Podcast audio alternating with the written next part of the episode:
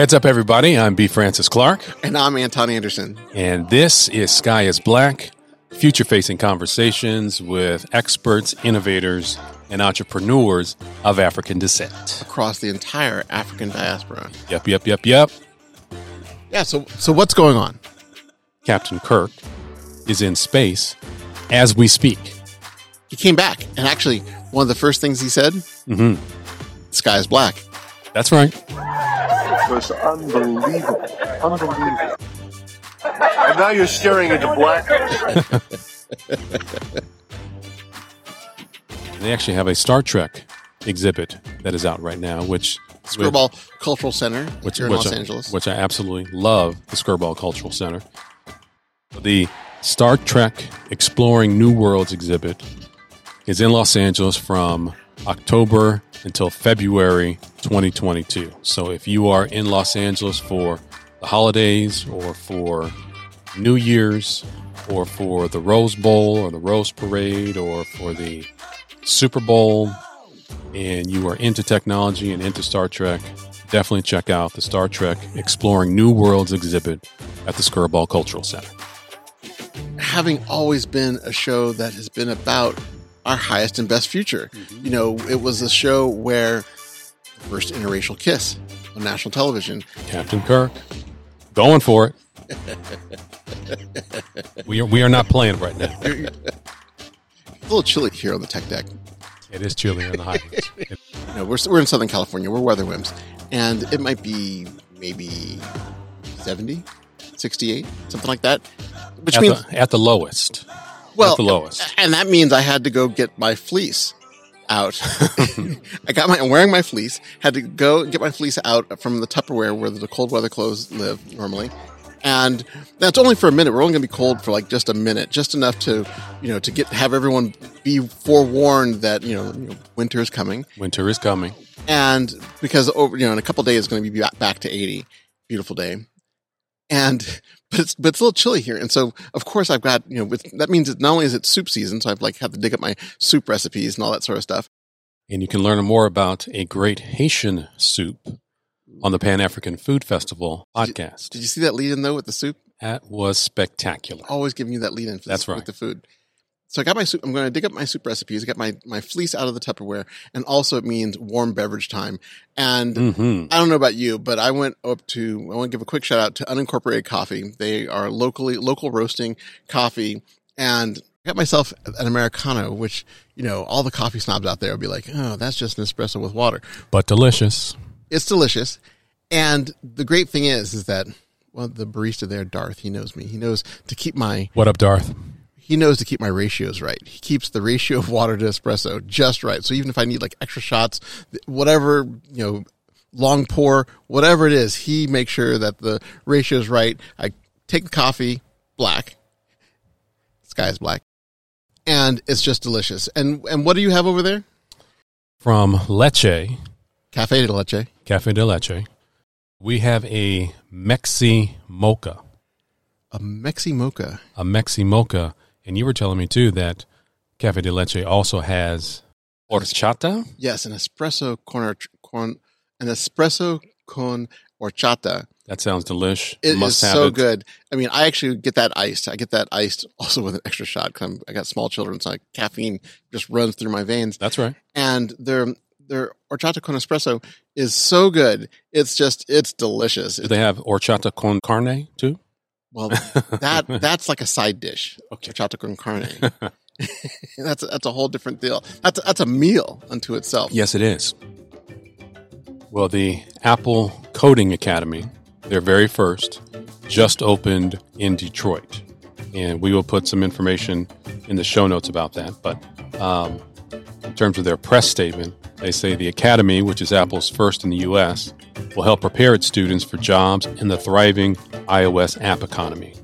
In addition to the fundamentals of coding, Academy participants will learn design, marketing, project management, and more, with an emphasis on inclusivity and making a positive impact in their communities. So, this is in partnership with Michigan State University.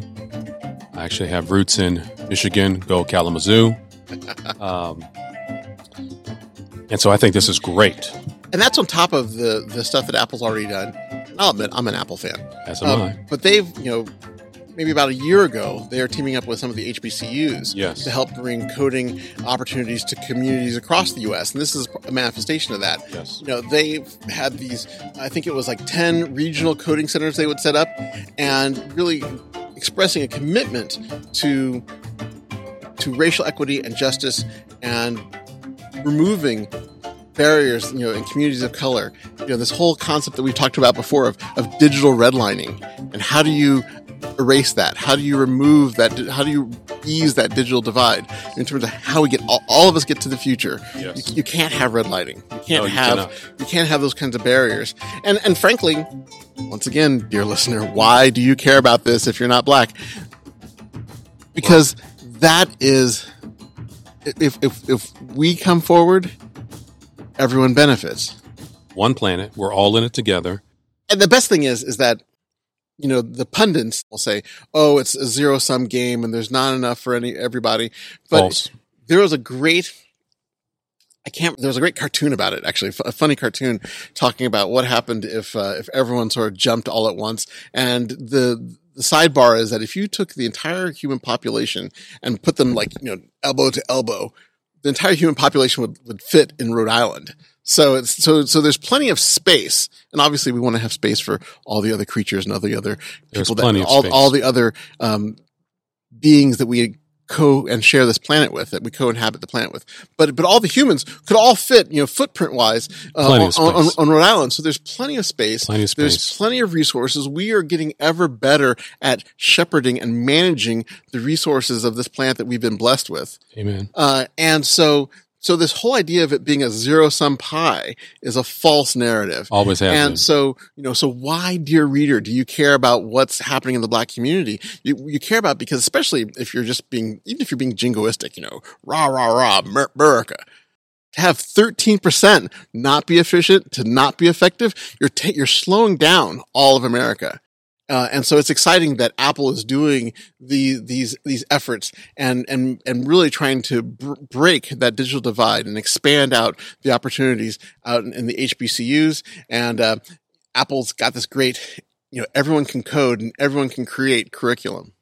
And if you are interested in being connected to that program, you can go to developeracademy.msu.edu. Now, speaking of iOS apps, last time we were talking about Nike, we were talking about sneakerheads, we were talking about art versus commerce, Buy the- Nike stocks. Buy the stock, get the, the stock. dividend. but there is a new app called TradeBlock, and you can go to tradeblock.us, and it is a black owned iOS app, the sneaker trading platform that provides an easy and secure way to use your kicks as currency. Sneaker coins. Okay. Maybe, maybe I'm sneaker coins. Okay. I like, sure. Why not? Want to find more information about it? Tradeblock.us. Very interessante. Very interesting. We've been talking about Google here and there. TradeBlock is now backed by Google for Startups Black Founders Fund.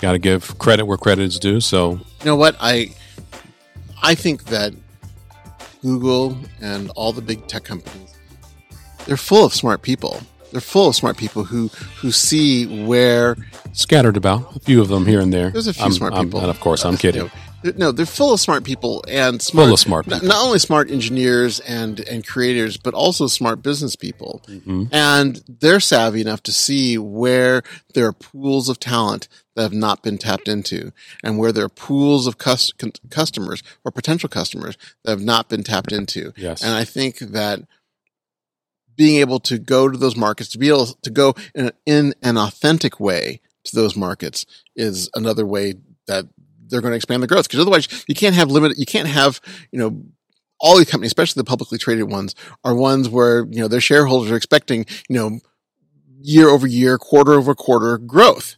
And they get beat up for it. which is often unrealistic and driving so many negative dec- things yeah, that are ba- happening A lot of bad decisions in the world. are based on quarterly report you know, trying to Don't even get me started that's a that. that's a whole different thing. But the thing is, except that's the reality. I mean, the it's, it's it's almost playing into a, a human shortcoming. Is that is that short term thinking? But dividends, dividends, dividends. but get them. Get yes, the no, dividends. no, but Get the dividends. yes. But but here's the thing. With that, can't you can't have that quarter over quarter, year over year. You can't have continuous growth in the same in the same market, in the same you know the same pond. You can't just keep taking the fish out of the same pond. You got to expand. And so, being able to go to these other markets to, uh, in my opinion, going back to why, dear listener, do you should you care? Is it expands the market. If you expand the market, then there's more opportunity for the growth, and everyone wins. So again, is it a win-win for everyone, or is it an extraction, an exploitation, a looting of a community? but that's where but that's where I applaud companies like Apple and Google where they're where they're investing in the HBCUs, where they're investing in you know on premise there on the ground in Africa and African countries. And I mean to me that's investing in the brain power that's there. And and so I think that hopefully the people who are you know participating in those things are are smart enough as participants, are savvy enough as participants to not be extracted uh, not to be ground up, even though that's something I think all of us need to make sure we're mindful of. Yes. But the thing is, is that I think that there's, I, I, the fact that they're investing in educational institutions in particular, I think creates an opportunity for a longer, more durable legacy because then you are essentially teaching the teachers. And so then the people who participate in these programs, even if they stop them after a couple of years, my hope, my wish is that they that the people who had participated in them would then mentor those who come after and and and provide that that generational legacy. And we and we've we've seen it where you know we're even even when the programs are are changed or or maybe eliminated you know people who participated in the affirmative action programs and and went to these Ivy League schools and became a doctor well then huh funny enough their kids are suddenly exposed and they're in they're in that space. And what do you know? Wow, their kids are doctors.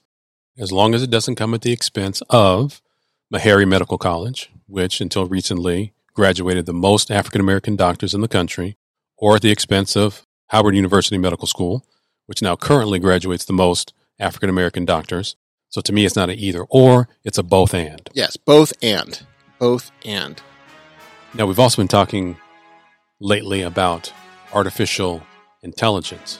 Did you see 60 Minutes this week? No, I did not. Okay, we're going to put a link in the show notes to see the interview and the discussion that they had about artificial intelligence and where it is right now, just in terms of the how far the technology has come in terms of creating avatars that are 1000% realistic digital versions of people that do not exist but are totally believable. You know, so we are on we are on a slippery slope, the likes of which this planet has never seen. actually, it's really funny. There's actually at least one or two black supermodels that are completely digital. Have you heard about this? I will. I'll make sure there's a link in the show notes, and I can't remember their name because I wasn't expecting us to talk about this today. But there's a at least one or two. Um, and what's interesting is that one of the black supermodels, I mean, and gets sponsorships and everything, completely digital, so complete avatar, That is amazing and not surprising considering where the technology is now. and perhaps surprising and perhaps not surprising if I allow myself to be cynical a little bit, created by a white man. And the interesting thing is that, I mean, and there's been some controversy about that, about, you know, should he have been the one to create this very, like a deep, like we were talking about coffee earlier, you know, this, it, her skin tone was the deep, rich color of my, of my coffee this morning. And, and so, you know, is that appropriate for forget the gender thing i mean there's a mm-hmm. whole gender conversation of saying you know should a a cisgendered man mm-hmm. create this avatar of a woman and be quote controlling almost like puppeteer style because the avatar is not alive Right. you know what's that say in terms of you know gender roles but then for, for on top of that for it to have been a non-black creator of that.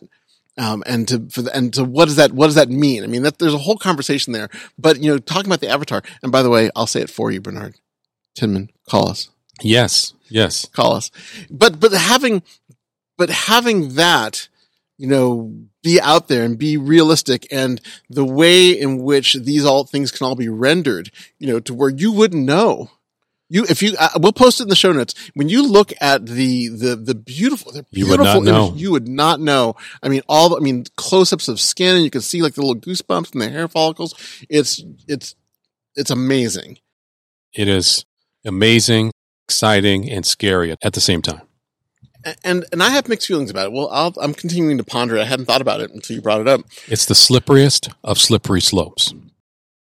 Partly because of the fact that it's an avatar. Because it's an avatar, you're not bound to, you know, to to biology. So you can have much like you know, there's a lot of criticism of the the Barbie dolls of the world. Um, we'll leave the we'll leave the ethnicity piece of that aside for one second. But when they talk about like you know. Um, body image and things like that and what what did that what that means to girls when they when all they see in the stores is, is a Barbie doll. Um, some black Barbie dolls out there. That's kind of nice, but but but still, even still, with with impossibly long legs, where it's where it's like there was some article somewhere that talked about how like actually if that person was alive and, and people and some people have done like surgeries to to make themselves into Barbie dolls, but actually yeah. if you tried to um, structurally like their spine would wouldn't actually hold them up and that kind of thing uh, or they wouldn't be able to swallow because the neck is too thin Mm-hmm. that kind of thing and so suddenly if you're in this avatar to where it looks hyper realistic i mean everyone knows that a barbie doll is a barbie is a And doll I mean, hyper realistic. but if suddenly if you have an avatar that's that's photorealistic that's indist- and being superimposed with actual living extant human beings you know what does that mean for um, for for for you know you you've got two daughters I've got a daughter what what does that mean for for for our children and, and for the future uh, I am excited on one hand like it, it, it's a it's a weird thing Right. because It's I'm- exciting. it's exciting For because sure. first of all it's an incredible technology So- um, also, it's an incredible thing. You know, it's nice that it was a a very, you know, there's colorism too. You know, it was nice that it was a deep, deep, like espresso, you know, skinned woman, you know, being rendered. Yes. But, but the fact that, that it was in some cases, you know, maybe he gets a merit badge for being inclusive by, by making an avatar of a black person.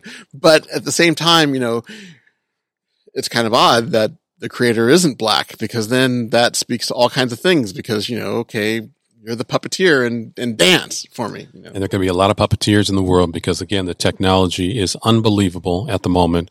I said already that we're going to put a link in the show notes.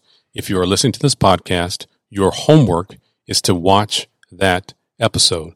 We ask you not to listen to another episode of this podcast until you watch that episode. It's that significant because when I say the slipperiest of slippery slopes, it is in fact the slipperiest of slippery slopes. And what, and that, and actually that's, I guess you've given me my homework too. Afterwards, we'll talk about an article, a couple, a series of articles that talk about you know, sort of the, the science fiction piece of AI where they talk about like AI is becoming self-aware. And there was a, a couple of articles that talk about that and, you know, what, what happens when that happens and how it might happen. It's a very, it was a very interesting thing. Actually, uh, a, a friend of mine had given this to me a couple of years ago. And when I read it, I actually couldn't sleep. I was like, oh, that sounds ridiculously plausible. So 68 degrees. 68 degrees makes me feel like for just a hot second, hmm like I'm back east, you know, like the, like I'm maybe somewhere, maybe I'm back in, in DC or something like that. Um, cause it doesn't get super cold there. It gets, And I don't have extended experience living on the East Coast. I mean, I've been to the East Coast several times, but have never lived on the East Coast. oh, it gets really cold there. And, and, and it's one of those funny things to where, you know, all my East Coast clothing all went into a Tupperware kind of a weather wimp came back to California. And it's actually really funny because last year, um, I was uh, casting my ballot. So be sure to vote, be sure to register to vote, you know, in terms of making sure that our future is preserved. Yes. The, I posted a picture on Instagram of me wearing, um, sort of this fleece vest and, and it was, it was chilly. It was maybe, yeah, 67? 67 degrees. it was chilly. And my East Coast friends were like, dude, what are you doing? How are you? How do you even have this? The sky is blue behind you. Sky is black. That's But right. the sky was blue behind me in the picture, and, he's, and they're like, "What are you wearing that vest for? You're you're you're you you've forgotten everything." I'm like, "No, I'm I'm a weather wimp now. My blood is thinned out completely," and um, and so yeah, so occasionally I have to dig out my my East Coast clothing, and um, you know. One of the funny things is I'll, I think about the East Coast. Have you heard about this? Have you heard about what's happening, um, you know, there in D.C. at the National Cathedral?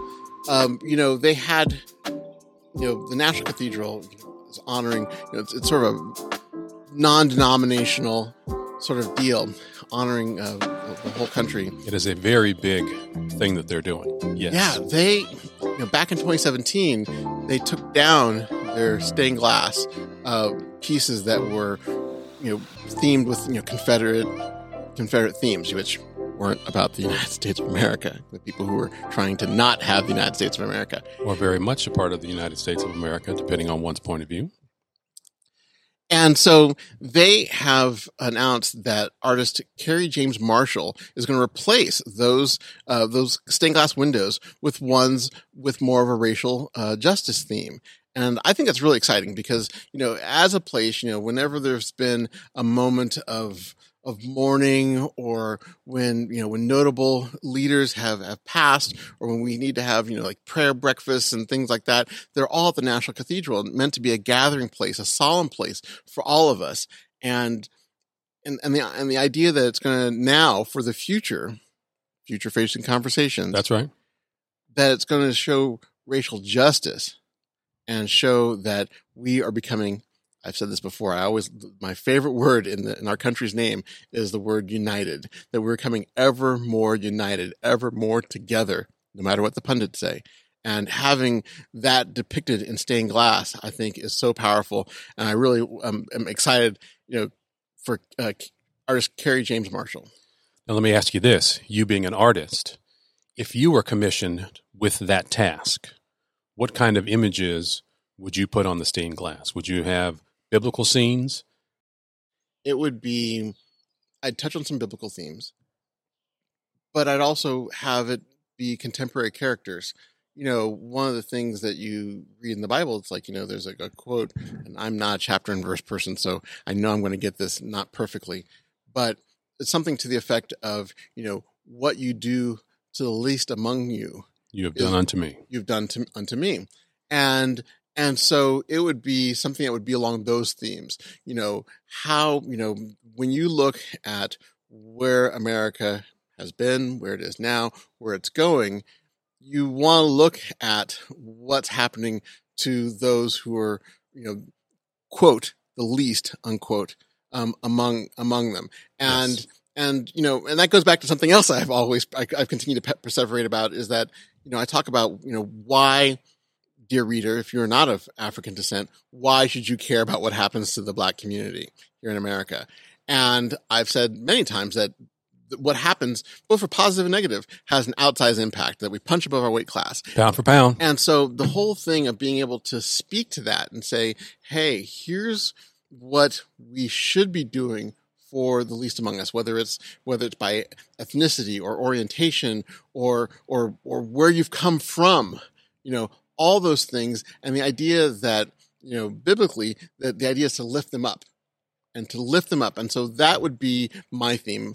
I'm a forward future, uh, a future facing, forward facing person, and so to me, it would be that. It would be a future facing, forward facing theme of taking people who are quote unquote the least and uh, lifting them up and using um, the grace that we've all been given by our creator Amen. to lift up all those people, which also would have sort of these echoes of lift every voice. But I mean, that's that's where I would go in stained glass. James Weldon Johnson. That's where I would go with it. Now, let me ask you this How would you handle the depictions of Christ if there were any? Would he have dreadlocks, a Kaepernick afro? Would he have braids? How would you handle the depictions of Christ, knowing what we know is authentic to the time period? You know, I would, I'd probably stick, you know, if I had a, a, a depiction of, of him there, I'd stick to, to the facts because the fact is, is that Jesus Christ was a Middle Eastern Jewish man. Amen.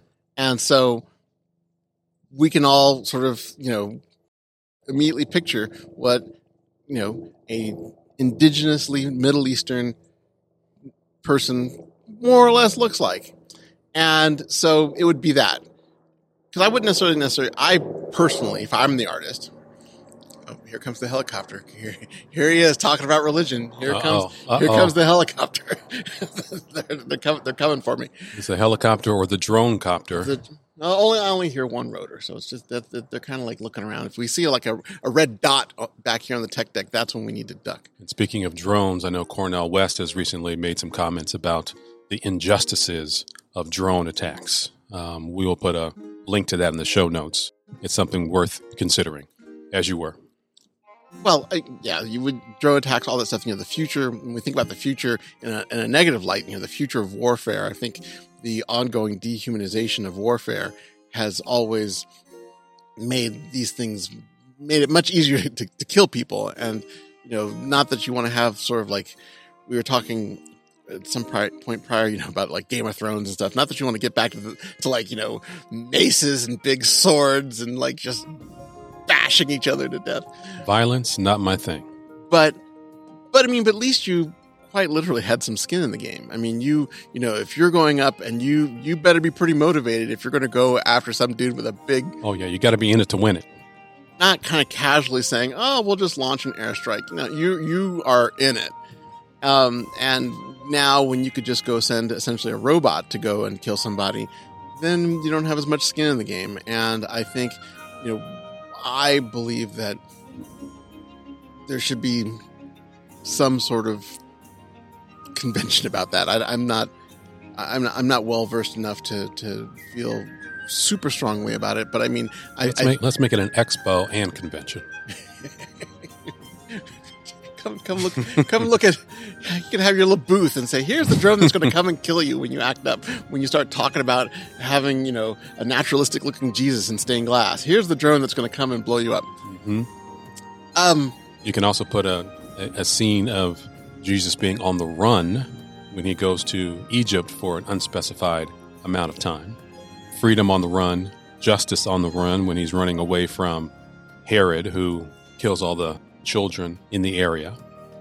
yeah you could do that i mean for me it would be something that would be looking towards the future Mhm. That's just my my my personal POV, and I would have him.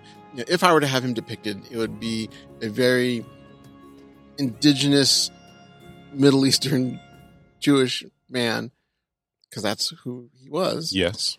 and and it would be one lifting up all of the the people who you know at the time of the commissioning of the art hmm are more marginalized uh, in, in here in America for the National Cathedral. But I'm excited. I, I'm excited about this Me too. piece being done, and I think that it is a real. It, it continues to help bring us all together, and especially when you're going to have a sacred Hopefully place. it will. Hopefully it will. There's always going to be the haters, but there will be haters.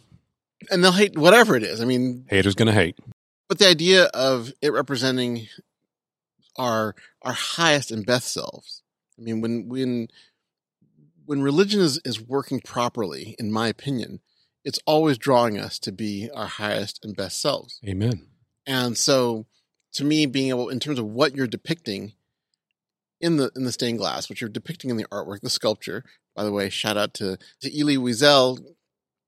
Forgive me if I'm mispronouncing that. I've actually read the books as opposed to really spoken much. As have I. So that's, uh, I'm glad you've taken over the name butchering duties from me. I actually don't mind, you know, if it's something I'm reading, it means I'm reading. And reading is good. Reading is fundamental. Book learning counts. So Elie Wiesel is being also honored at the National Cathedral. They're doing a sculpture um, in, in his likeness, and um, another helicopter. They're really after me Mhm. now. They really they're, are. They're coming. it's like it's like he's he's messed with Jesus, and he's got like you know this and that. You know they are really. Know, They say the, the truth hurts. In this case, it looks like the truth kills. Well, hopefully, we'll see if the tech deck is still here. If there's a if there's a big crater and, a- and a kaboom on the podcast, you know what happened.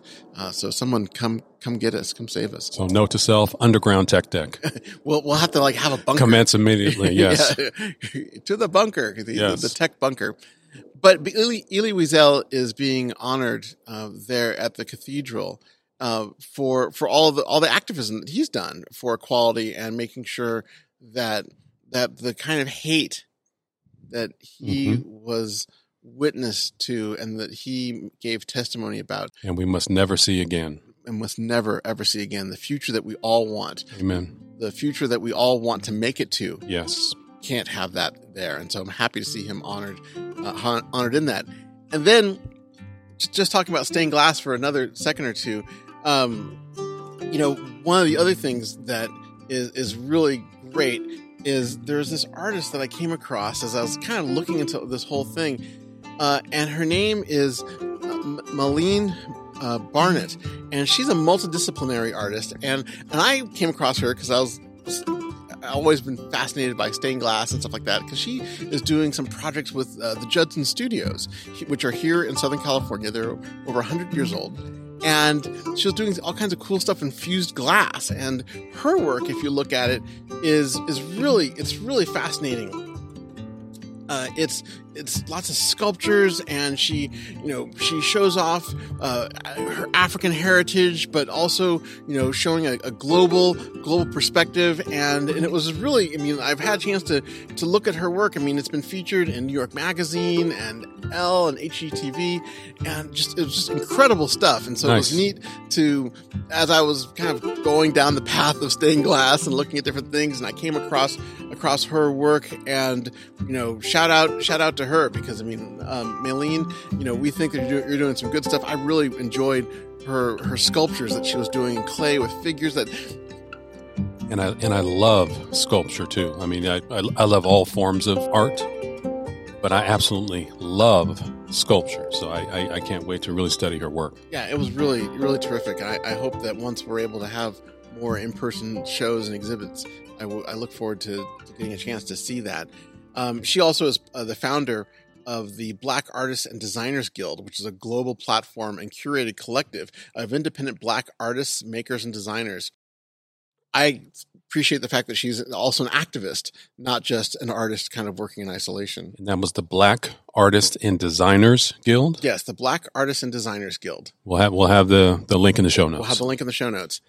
And I think, and, and I'll admit, I have I have a I have a background in, in, in arts. An Um, artiste.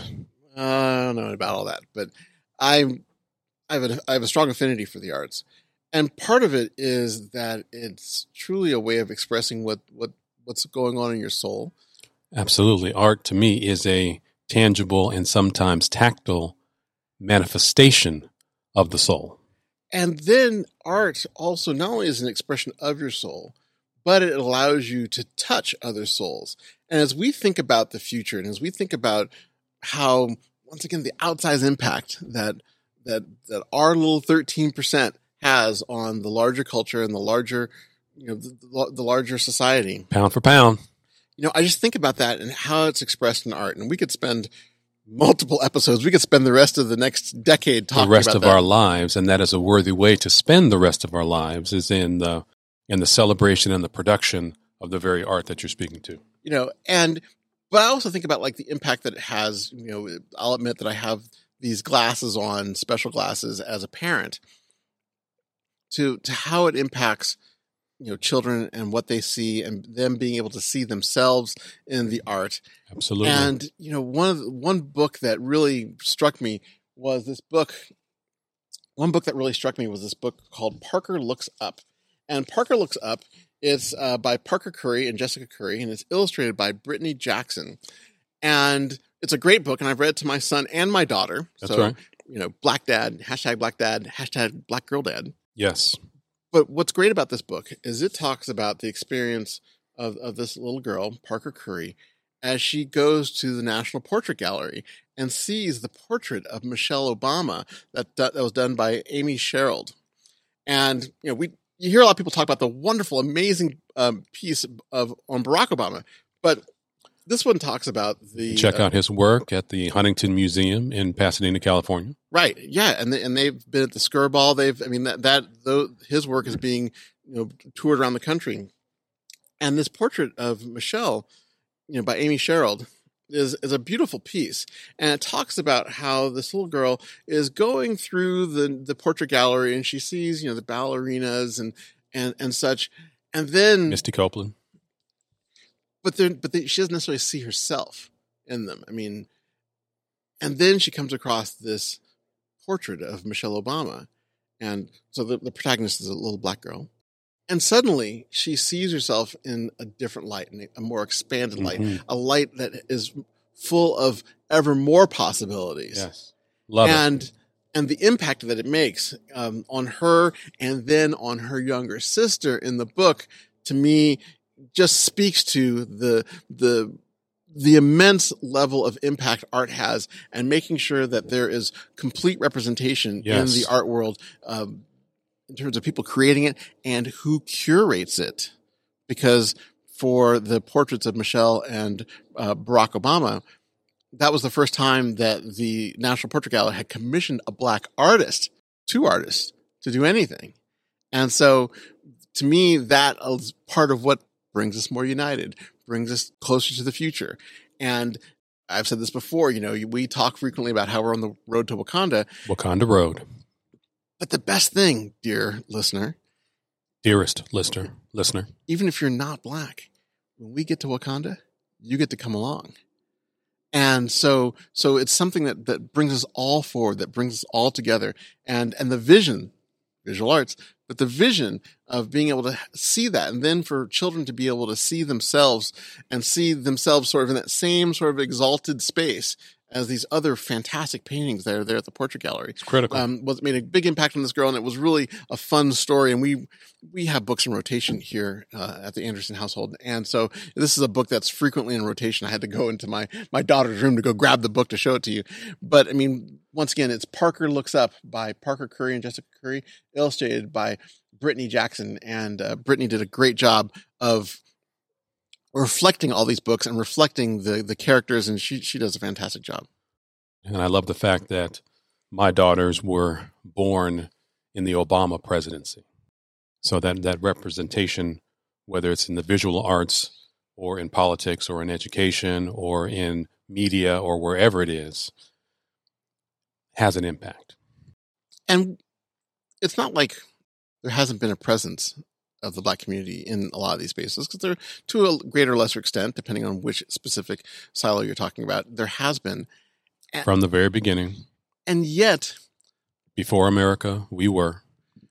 and yet part of it also has to do with the curation. You know who does the editing? Who decides the, which artists will be commissioned for painting x who decides you know which pieces are the quote significant pieces to be shown at a museum you know who decides and so not only having more black artists there have always been black artists but have black curators black registrars black archivists having people in all those spaces I'm not sure if you heard, but the Guggenheim Museum has just brought on its second ever black female trustee. Right Um, that's exactly what i'm talking about So her name is Claudia Rankine. Um, so big ups to you, Claudia. Congratulations on your congrats appointment. Um, we trust that you're going to do great work. i love the guggenheim I do love the Guggenheim. We haven't been to the Met Gala yet, but I'm sure there will be a Skies Black appearance sometime, I would say maybe 23, 2023 perhaps. and when we go i'm gonna look marvelous, Marvelous. Yes. darling i'm gonna look marvelous my wife will look more marvelous she's always looking more fantastic than i do but, Um, but i'm gonna look terrific i'm gonna rock whatever i've got yeah, well, we'll certainly have some sort of Wakanda theme going there for sure. for sure Um, I'm not sure what it'll be. Matter of fact, there'll be Black Panther 2 will probably have come out by the time we actually go to the Met Gala. So if we're doing I'm uh, looking forward to that. You know, when we talk about museums and things, you know, one of the scenes that I know is one of your favorites is is that scene where it was in London, I guess, and in the museum, yeah, my favorite scene by far. and and that I mean, talk about like a profound a profound moment where you know the the curator is like, oh yes, and here are these pieces from you know, X Y Z country, and the guy's like, well, actually, Right. So that actually is from Wakanda, and that is vibranium. She doesn't know what he's talking about. exactly, and and so the the notion that having part of us moving ahead to the future is not only um, moving forward, but also making sure that we identify and claim our past. Reclaim our past and To me, that was one of the great, one of the best scenes in the in the movie. I mean, I'll admit that the I'm, most moving to me. I'll still say, I mean, there's some people who are Team Killmonger. I'm a, t- I'm still Team uh, T'Challa, As am I. and yet, you know, that was one of my favorite scenes. Not my most favorite scene, but it Well, it was. was, it was the most moving scene to me because I related to it so much. I mean, the idea that our cultural, artistic artifacts are spread around the world outside of the motherland is crazy. And we're not talking about just a few pieces here and there. We're talking probably over a hundred thousand pieces of African art spread across Belgium, France, England, Spain, Portugal, the Netherlands, Denmark, and various other places. All those things need to be returned to the motherland. Period. End of story. Full stop. No negotiation whatsoever. Those things need to be returned. I'm going to disagree with you. No, there is no disagreement I'm on that. Those with you. things need to be returned. Unless they were purchased lawfully, anything that was looted and stolen has to be returned to its place of origin. Period. End of story.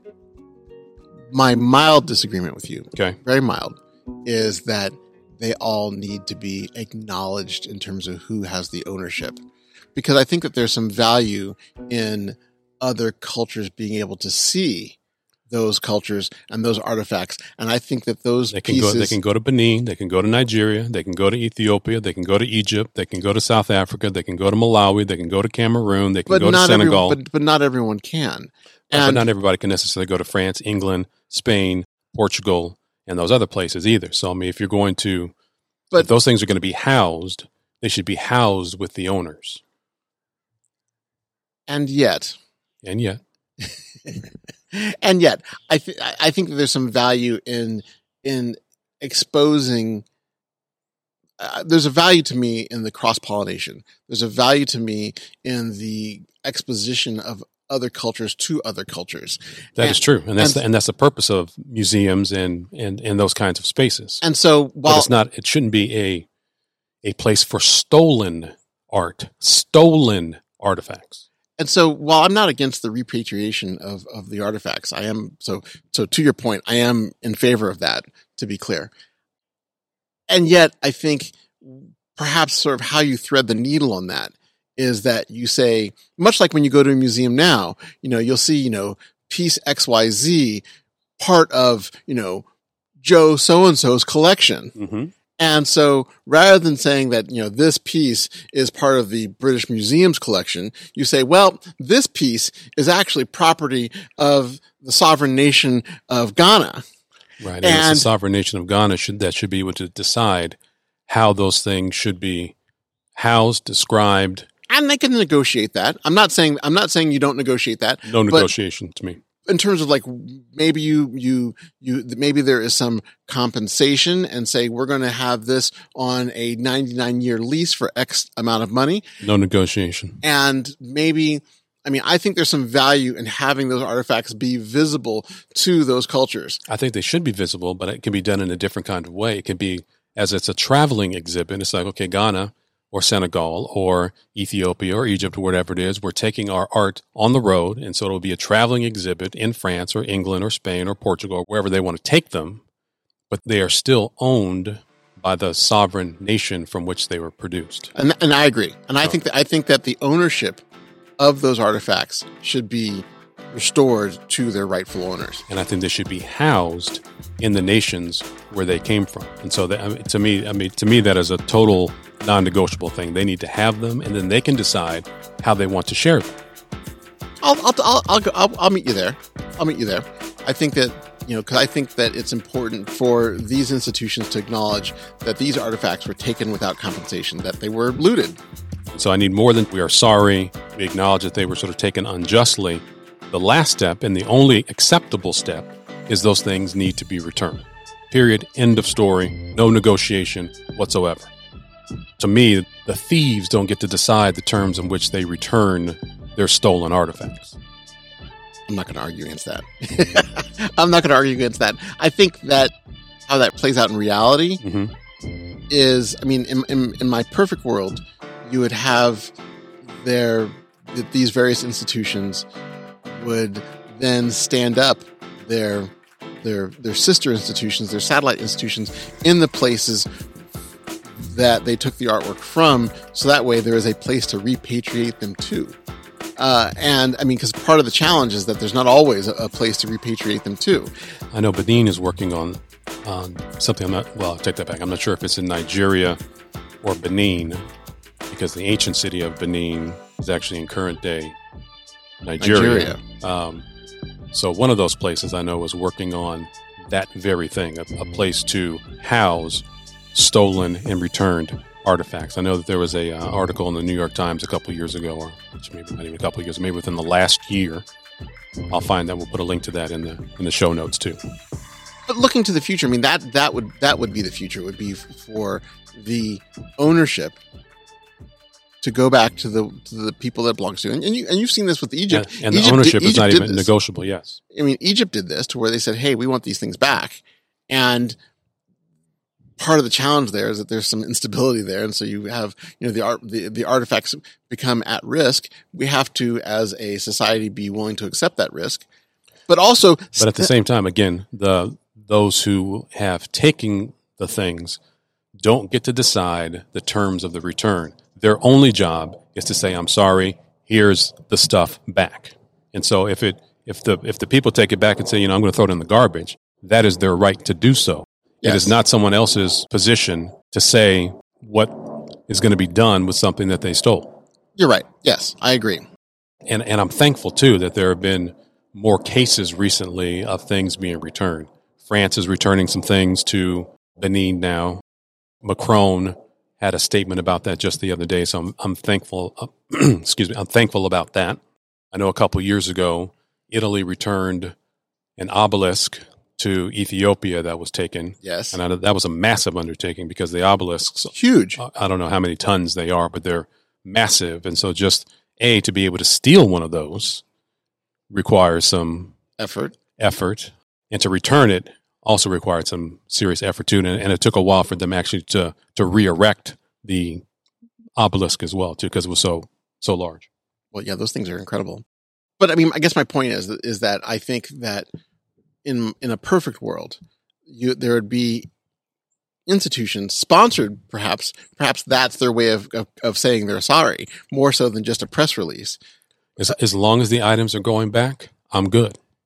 And then I would send them back out on tour And that, right. And then send them back out on tour. Yes. That is the answer. because I mean, because to me, I, I think that there is a loss to our our global society Yes, if there is. everybody, whether you're talking about black artifacts, Asian artifacts, whatever, if, if all of a sudden everyone took their took their stuff back and say, okay, I'm going to take my ball and go home and just keep it here at home, um, and I think that that then reduces the cross pollination, reduces the opportunity for understanding, reduces the opportunity for us to learn and to have compassion for each other. Absolutely. And so, so yes, I agree, agree 100%. repatriate, yes, Yes. Non negotiable. Re- yes. restore the ownership, Yes. yes, and yet then have the institutions there on premise, you know, in the countries where they are where they came from, Yes. and then also send them back out.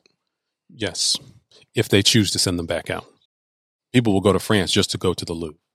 People go to, to New York City just to go to the Met. People will go to Egypt just to go to see, you know, pyramids and other ancient sites. And so I think it's legitimate to say, okay, I'm going to go to South Africa so I can go see the South African art. I'm going to go to Benin so I can see Yes, the art from Benin. So yes, I think it's great if they decide to take it out on the road. if they um, decide. if they decide to take it on the road. And I, I think that's a good thing. And I'm also not saying that all African art should be returned to the motherland. I'm only speaking to things that were stolen. Stolen. Right. Things that were stolen. So if people sort of buy art or commission art, obviously that's no big deal. But theft cannot be tolerated, non negotiable. Those things have to come back. And again, we're talking about a staggering number of artifacts that are scattered around the world. I'm sure it's over a hundred thousand. I've read figures in that amount before. Yeah, I think that's I've I've seen something similar. Reminds me too this whole thing of repatriation and returning that which was stolen and looted. There's been a brother in I think England or France who's been going to museums and really making this very point of saying, okay, this does not belong to you. This needs to leave. This needs to leave. Hold on, I will find his name. I'm sure the name butcherer will mess this up. Um, his name is Wazulu Diyabanza. Wazulu Diyabanza. And he's been doing this in France. He's from uh, the Congo and has been in France for 20 years or so, but he's been really sort of making this point publicly on social media saying this does not belong to you, this needs to be returned, and I agree with him 1000%. I think it's also great to celebrate some of the artists that are in the various countries, part Yes. of the part of the broader um, African diaspora. One thing you brought me to was the these British artists who are like envisioning Yes, this, yes. this world. Mhm. Uh, it was it was an incredible exhib- exhibition that's happening. Um, where is it? It's um, It's an outdoor exhibit on uh, on some like a- streets. It's like on the it- street, like it- Times it- Square. Yeah, it makes the place look like Times Square. This is it's an incredible exhibition where the pieces are being I'm not sure if they're being displayed or projected, but they're there on the facades of the building. It's on Oxford Street in London. Right, so, right, right. to those of you who are listening in London, Oxford Street, the exhibit has just started, which is great. Super exciting.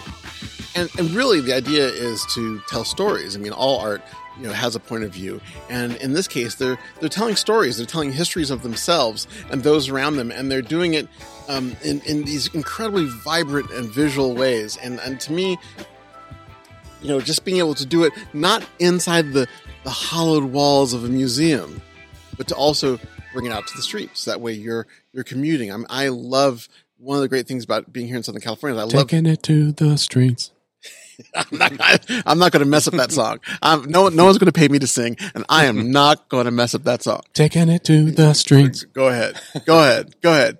Um, and- but I mean, but the idea of of being able to have that, you know, there's a strong tradition here in, in, in Los Angeles for of street art and murals, but taking the idea of of artwork and taking it out of the hollowed halls of museums, which have their place, Absolutely. but then also making it to where everyone sees it, to where it's out there, to where it's public. And not only does that then bring it bring it out, you know, and, and with a small d democratize it, but it also it just makes for a nicer, a, a, a, a more interesting experience as you're you know walking from one subway stop to the next, or as you're as you're living your daily life to have that life enriched by the presence of that art. And when you talk about public spaces, I want to give a shout out to to Bryan Lee, who is an architect who has started a platform called Colloqate. It is beyond fabulous. Let me tell you where the name Colloqate comes from. It's a little mashup of different words.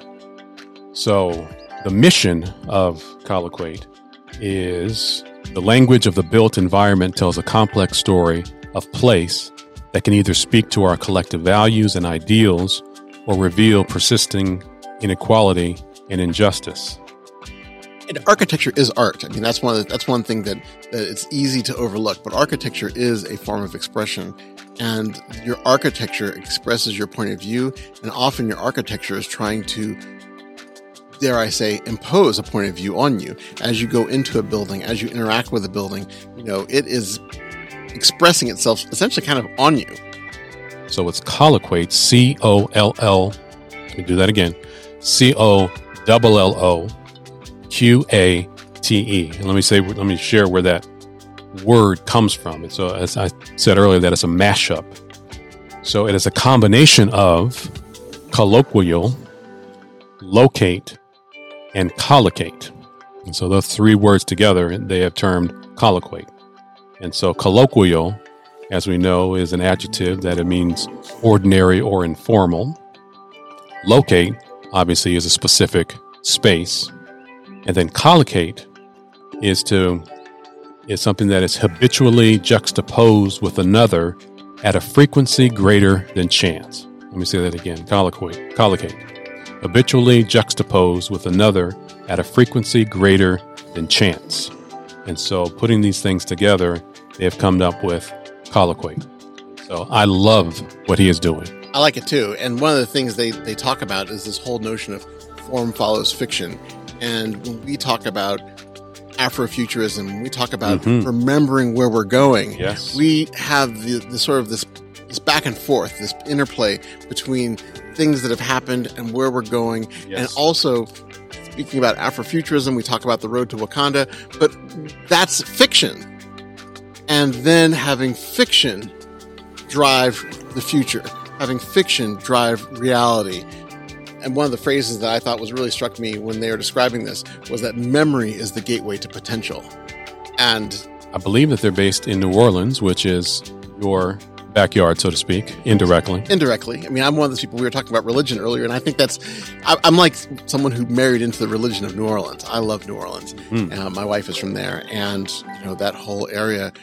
You know, once again, thinking about the future, I think New Orleans represents the future in many in many regards. We talk about being on the road to Wakanda, The road to Wakanda. Wakanda Road. One of the off ramps might be in Senegal. I'm sure most of the people who are listening to this podcast right now are already familiar with Akon City. Um, but if you are not familiar with Akon City, it is worth checking out. You can go to akoncity.com. That is A K O N C I T Y dot com. It is a future development by the Senegalese musician Akon. We all know Akon and know his music, Great stuff. um, but he is raising money to build what he is calling Akon City. And just as a quick aside, too, I showed the video. We'll put a, a link to his sort of promo video for the for the city in the show notes. But I showed it to my daughters last night. My daughter Addison was adamant in saying, after seeing the video, he has to do that. There's no doubt about it. he must do that. He must do that. And then she got her sister Evan. Evan saw it, and she was like, "Oh yes, I can go with that. That works. That works for me."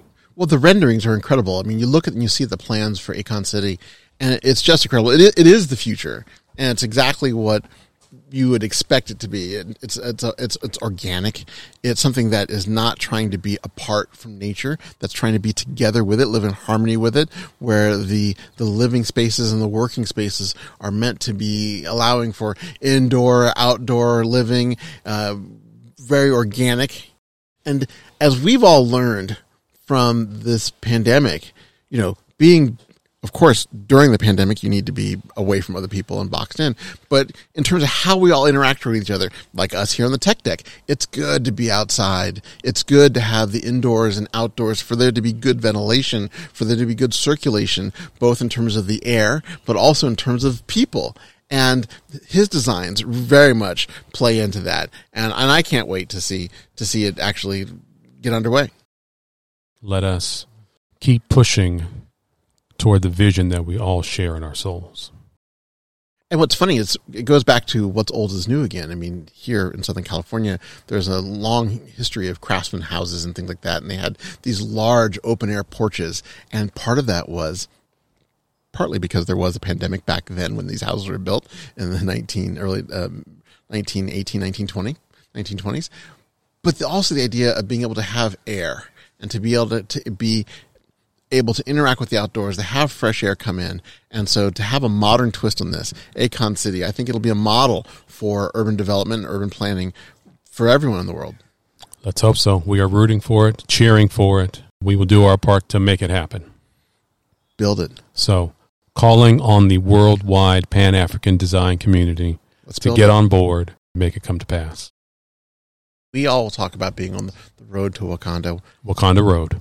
And I got teased. I got teased for calling it Wakanda, Wakanda, Wakanda. Uh, frankly, I was reading the name in the comic books. I'm a comic book nerd. And I was reading it as, in my mind, as Wakanda.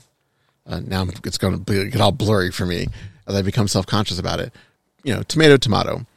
Let's call the whole thing off. Let's call the whole thing on. Let's call the whole thing on. Build that city, Akon City. Let's build it. And you know, as we talk about the road to uh, to Wakanda, Wakanda Road. what it will look like as we go is that things will get built and as and to me wakanda can be everywhere can be all the places for all of us I know Wakanda is right here on this tech deck. it is so this is a little piece of it even though i want to i want to live in that building that really cool looking building there in Akon City. So, or, or maybe have a timeshare. Maybe me one of those timeshare. Maybe I'll sit through the 90 minute or 90 hour presentation for one of those timeshares and be there. But, cause right there, it's beautiful. It's, it's on the Atlantic coast, you know, um, where the site's going to be. And for those of you who, who think that Africa is just one country, Senegal is one country with its own borders. Oh no no no! no. Af- That's Africa's Africa is a country. No, no, no. Don't talk to me about no Senegal. Africa is a country. Okay, okay, silly American. Let me just explain to you a couple things. Africa is not just one country, and and Senegal is, is one of those countries, and it's right there on the Atlantic coast. It but- could be our ancient home. It is quite possible that you or both of us have roots in Senegal. maybe I can get dual citizenship. Big ups to. Senegal. Big ups to Senegal, and big ups to to Akon for for having this idea and for taking his wealth and his influence to make it a reality, not just for him but for everyone. I know he's trying to do some things in Senegal, trying to do some things in Uganda. His wife is Ethiopian, so they're trying to do some things in Ethiopia as well. And so, rooting for you, brother. It is a grand vision. We share the vision, and we will do our part to help you make it happen. And I'll take my vacation there. Why not? Who doesn't want to go? Vac- I mean, looks like the beaches would be great. So sign me up. Sky's Black Timeshare in effect. The sky is black timeshare. We'll have we'll have the tech beach. Don't sleep. I'm all about a tech beach. I'm me too. I want to. I want to go to the beach. I want. I mean, Whatever. we're we're guilty of being facetious about many things. The tech beach is serious stuff. So I think I'm gonna leave you all with this vision of, of being at the beach. Whether we're talking about being in Manhattan Beach and being at Bruce's Beach, or being at the uh, beach at Akon City, or or anywhere overlooking the shore. Zanzibar. We can be along the Red Sea. We can be along the Pacific Ocean, the Atlantic Ocean. We can be along the Mediterranean, in Egypt, in Morocco, in Tunisia, Libya. We can be along the coast in South Africa. Be looking. You can be looking overlooking the Mississippi River in New Orleans Yes, indeed. with a, with a nice Sazerac in my hand. And and in Memphis. we want to thank you for for listening to our conversations. We are having forward facing, future facing conversations with with creatives, with scientists, with artists, where we want to acknowledge and shout out to anyone. If you have ideas, if you have people that we need to be aware of, Yes. we want to highlight, we want to celebrate. Let us know. Let us know. You know, Sky is Black is a is a platform for forward facing conversations. It is not about you. It is not about me. It is It's about, we, us. we, all of us, all of us together, moving forward, moving ahead, remembering where we are going. Sky's black, baby. Sky is black.